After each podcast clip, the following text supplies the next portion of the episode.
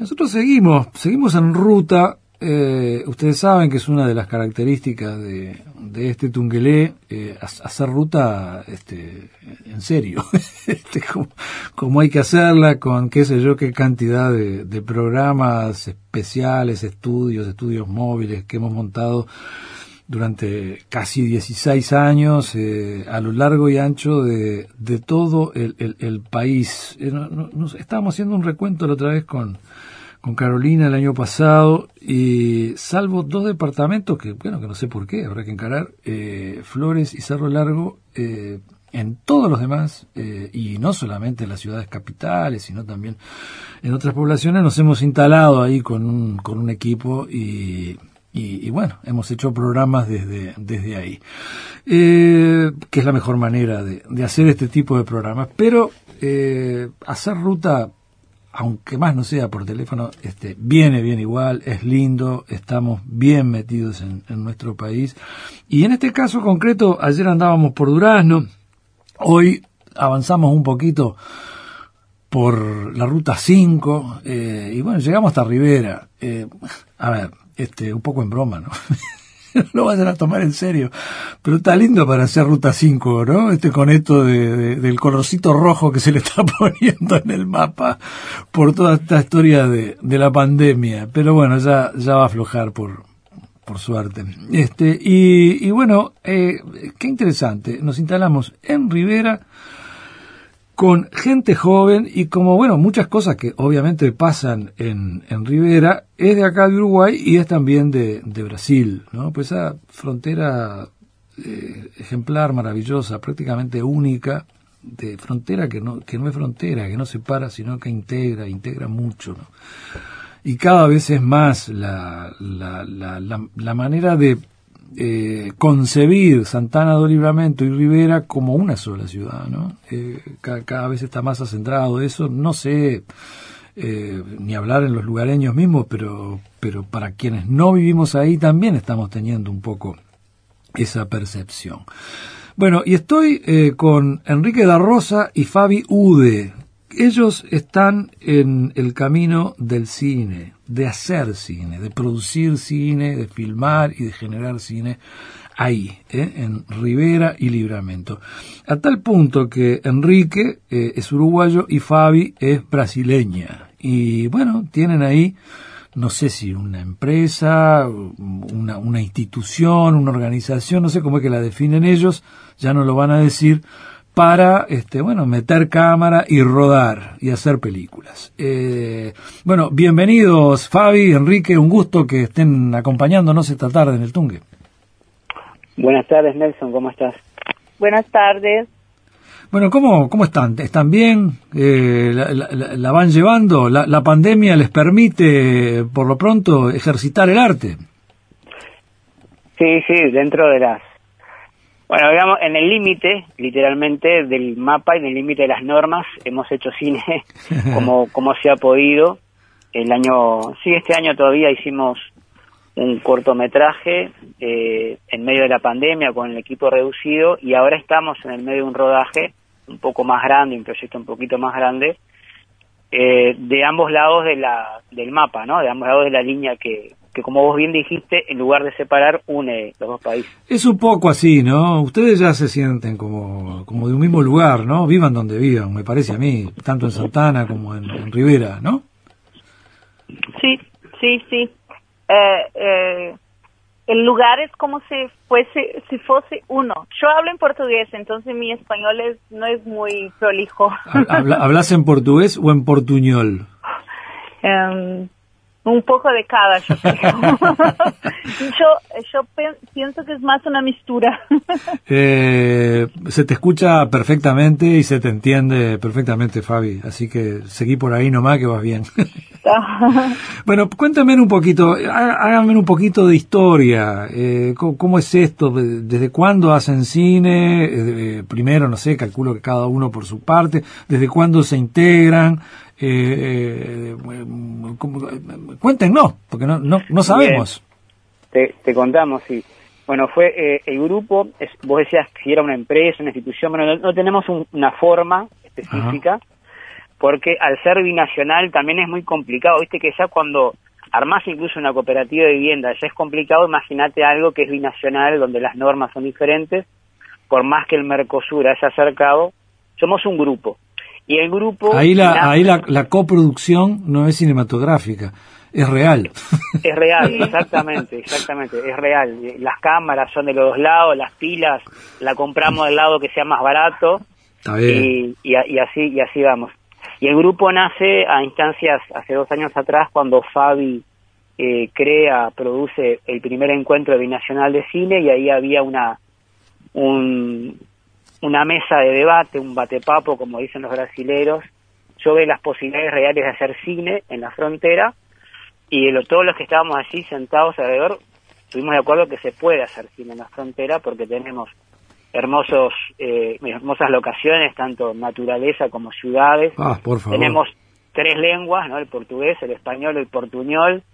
Y tenemos mucha historia para contar porque si hay algo que hay en la frontera son historias las reales y, las de mentira pero había mucha cosa por contar y lo que faltaba era un grupo que nosotros ahí a partir de ahí comenzamos a armar ese grupo que se llama Grupo Cine de Frontera, que es el cual hoy en día eh, Fabi, yo y Clever Mallado, eh, que es el tercer integrante del grupo, eh, el grupo fijo, ¿verdad? Porque eh, en cada producción se suma gente para, para ser parte según las, las tareas que tenga.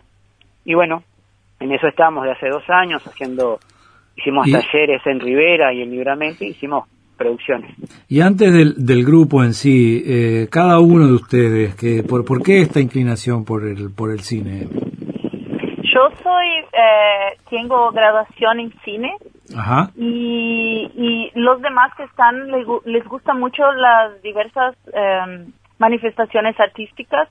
Entonces, em, yo creo que eso fue un impulso para que se agregaran al grupo y, y no sé, por encantar el cine.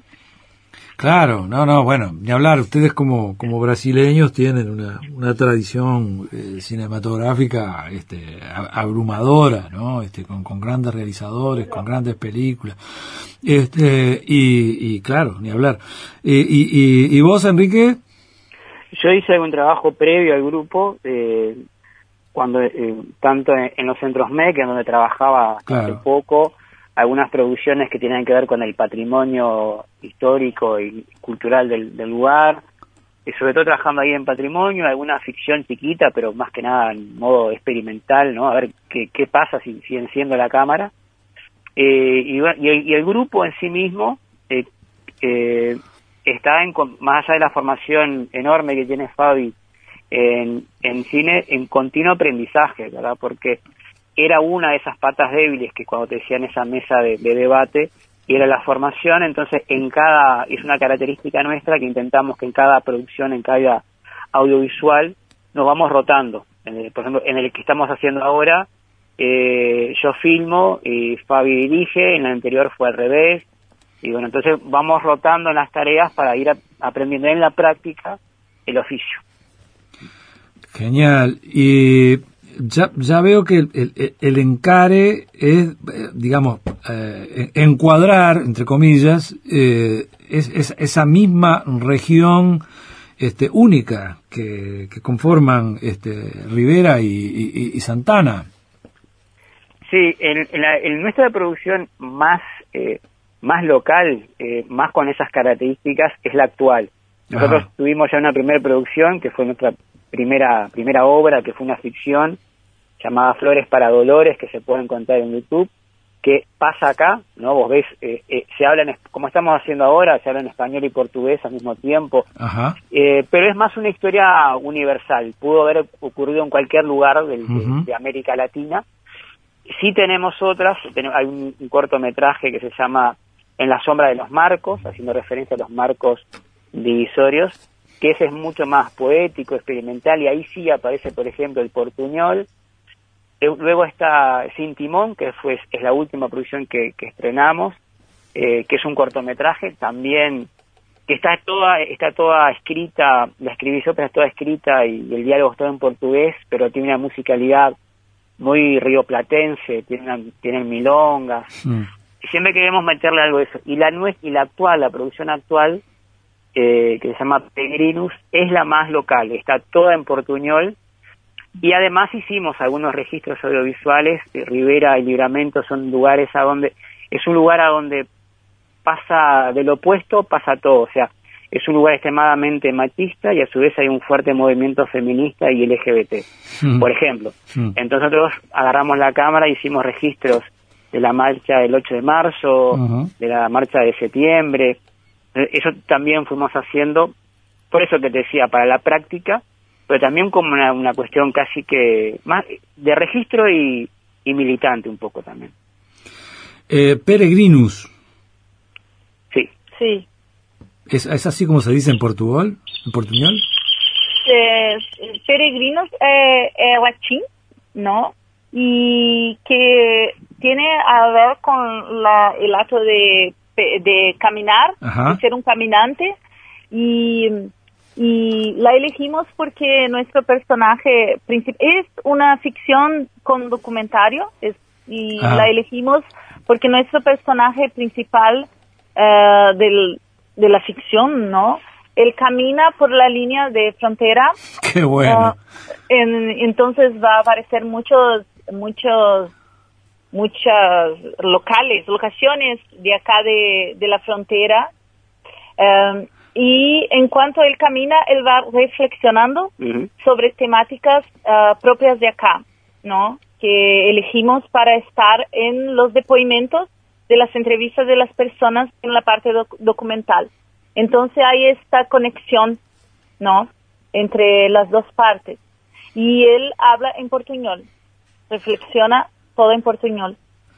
Es un poco de acuerdo, digamos, a, a, una cosa muy de la identidad. eh, la mejor lengua para hacer esta, esta película era el portuñol, me parece, ¿no? Yo, yo estaba pensando, eh, en algún momento, mirá, en Artigas, eh, en una de estas transmisiones exteriores de- del Tungelé, armamos un panel enorme este, y, el tema central fue el, el- el portuñol, y fue fantástico porque eh, ha- había gente eh, que lo defendía a, a- a rajatabla como algo, digamos así, este, como un espejo de, de- de- de- uno, y, y habían, este, eh, está grabado por ahí, en algún momento se puede repasar, habían voces de, del, del lado de acá, de Artigas, este, uruguayos, eh, que mm, defendían la lengua castellana a rajatabla en la, Sí. en, en la zona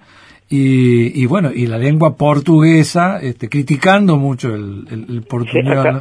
ocurre algo similar acá. O sea que está un poco en, en, debate eso, ¿no? Pero si, pero si hay un, hay una lengua que, que, que- que refleja ese lugar, es el portuñol.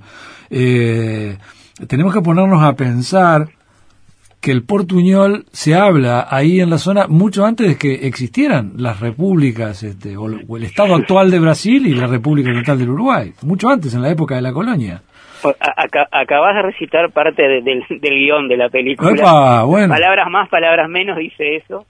Eh, vos sabés que lo que ocurre en la frontera es que como es frontera, eh, estamos, porque yo, yo siento que yo tengo un lado, no me posiciono en un lugar, estamos los que entendemos que nosotros en la película hablamos que el, el portuñol es la lengua de los afectos.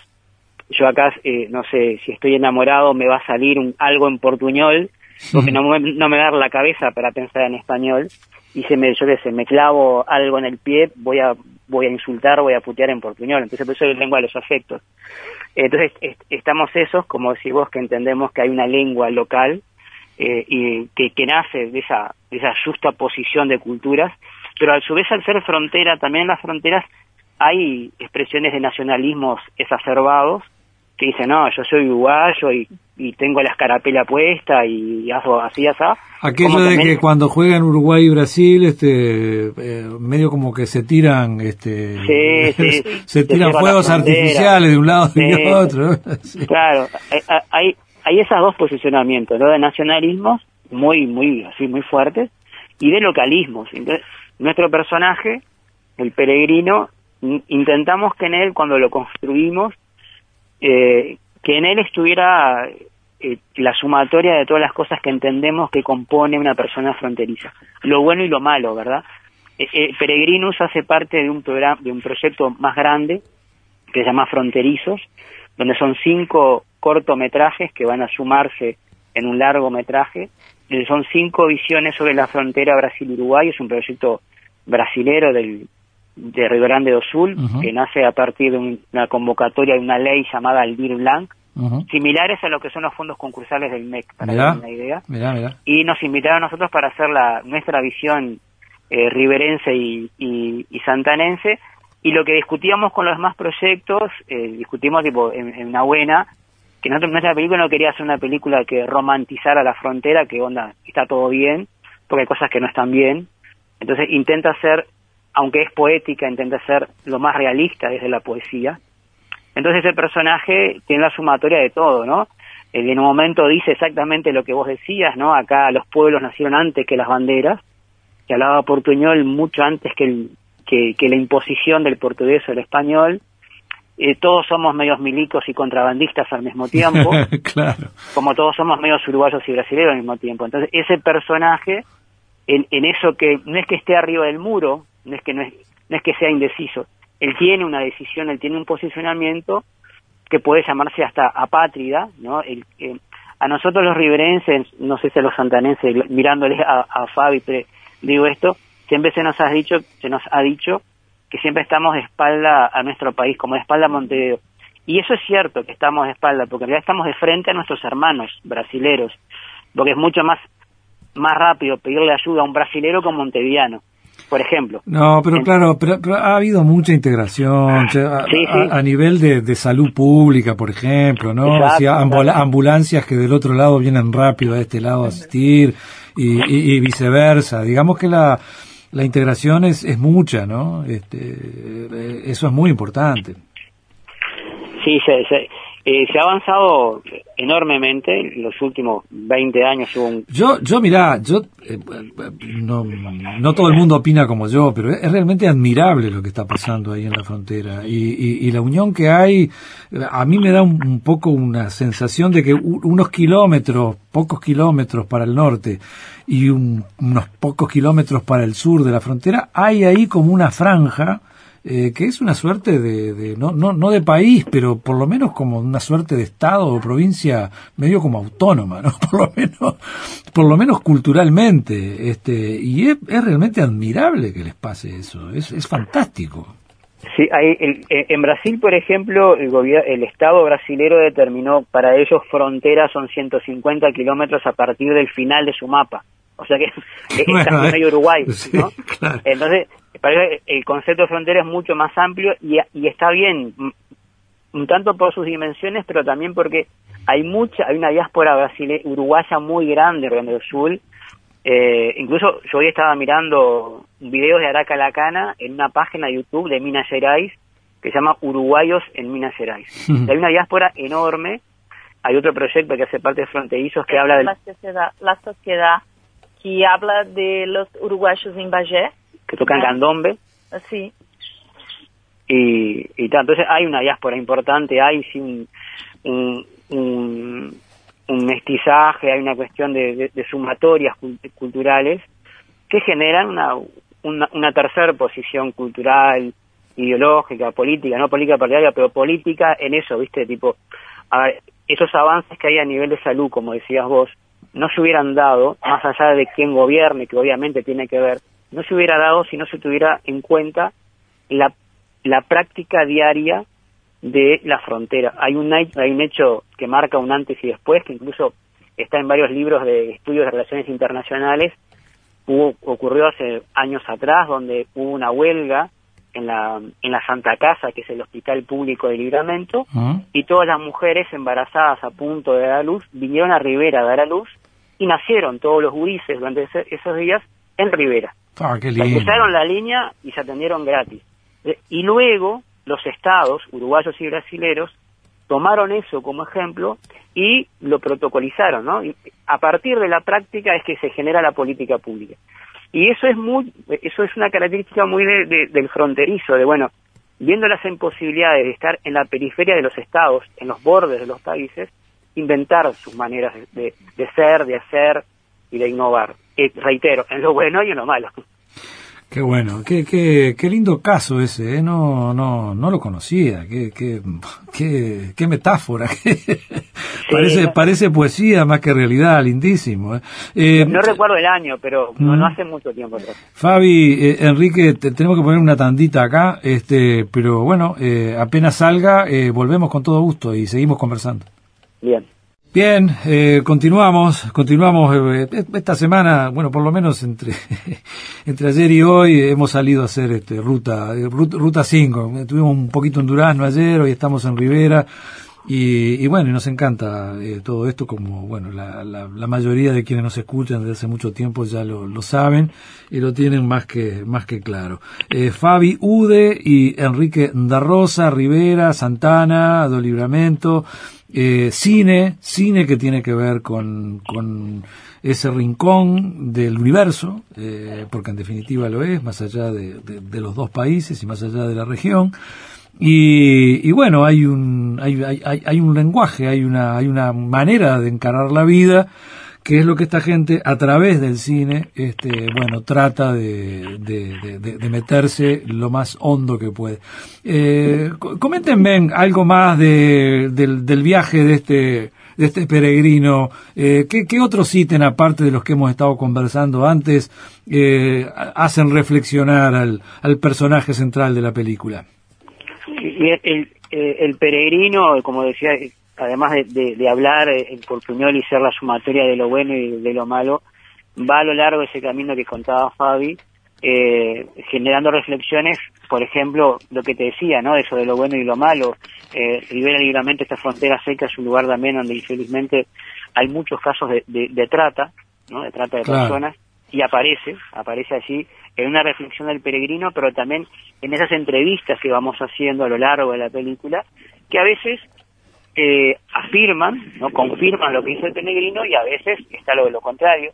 Tiene también que ver con eso que vos mismo decías de que la lengua y los pueblos eh, estaban acá antes que las banderas, porque hay que saber también que esta línea divisoria no siempre estuvo en el mismo lugar geográfico, sí, se movió unos kilómetros para acá, mm. exacto, y eso a los pueblos en sí mismos no les cambió nada, o sea, te cambiaban la bandera, pero vos seguías viviendo de la misma manera.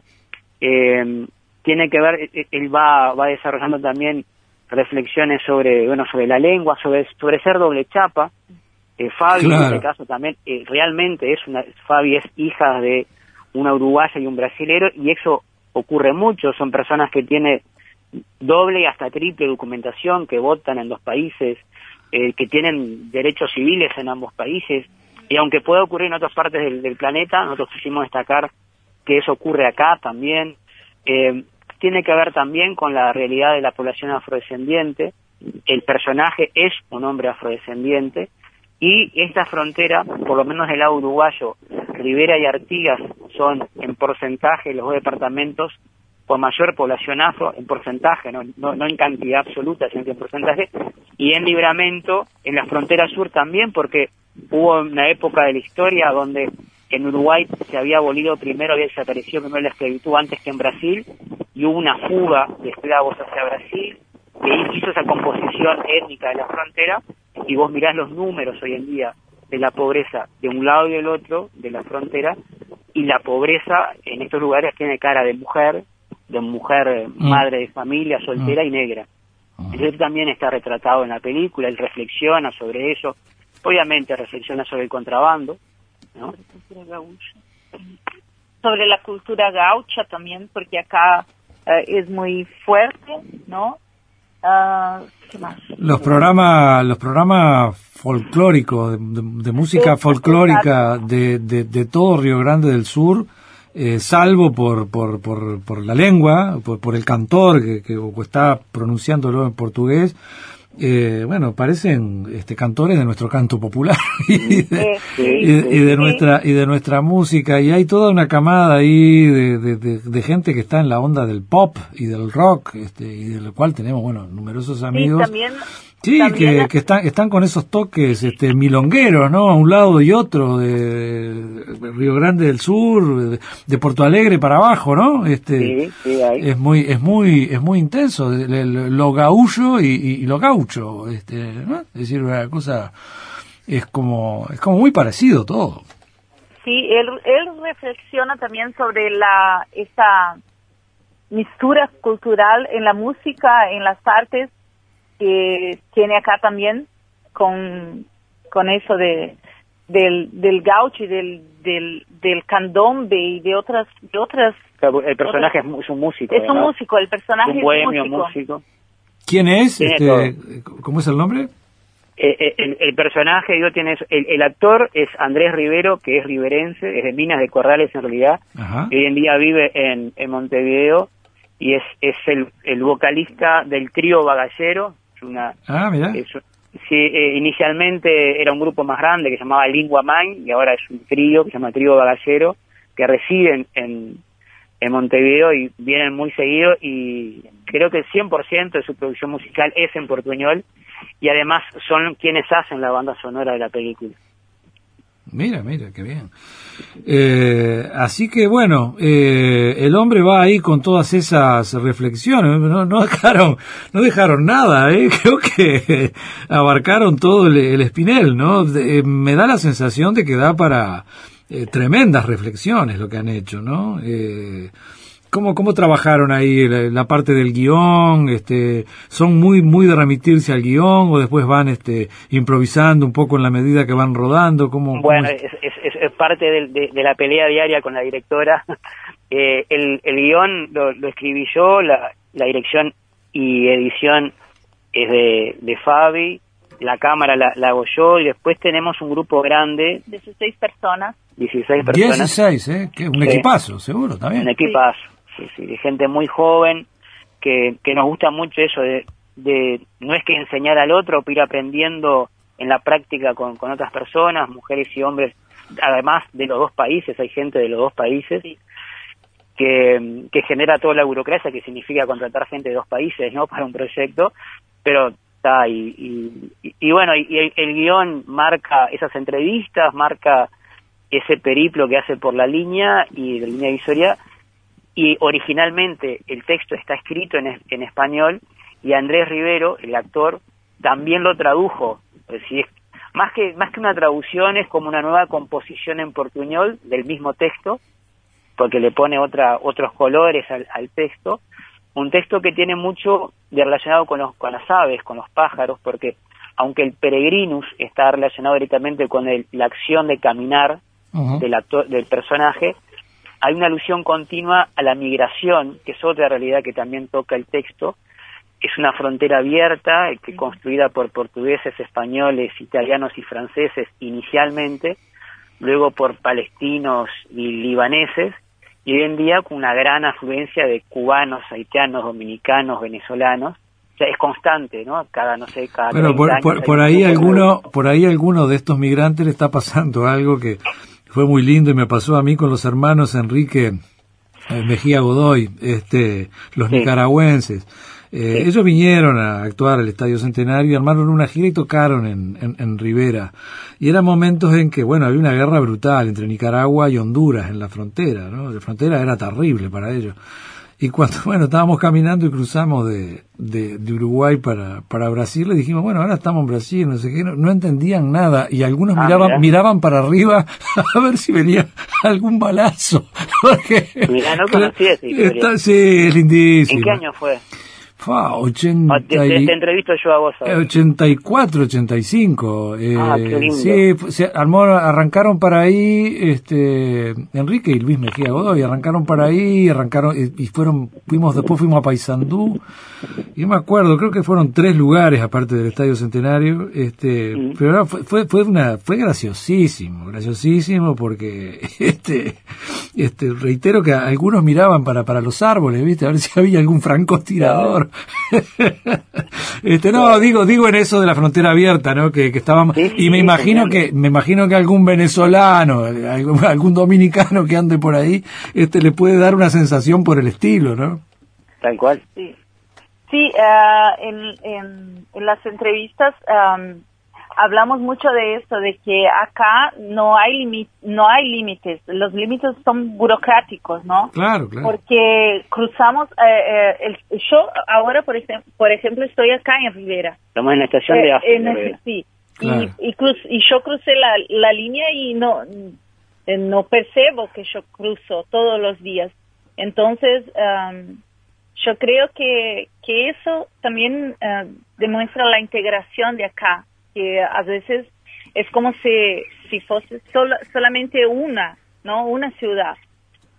Eso es fantástico, eso es lo mejor que les puede pasar, sin duda, sin duda. Es maravilloso, es una singularidad que hay que tratar de, eh, de, abordarla y disfrutarla a fondo, ¿no? Este, es lo que haría yo si viviera ahí, sin lugar a ningún tipo de duda, ¿no? Estaría encantado de esa relación y de esa, y de esa realidad.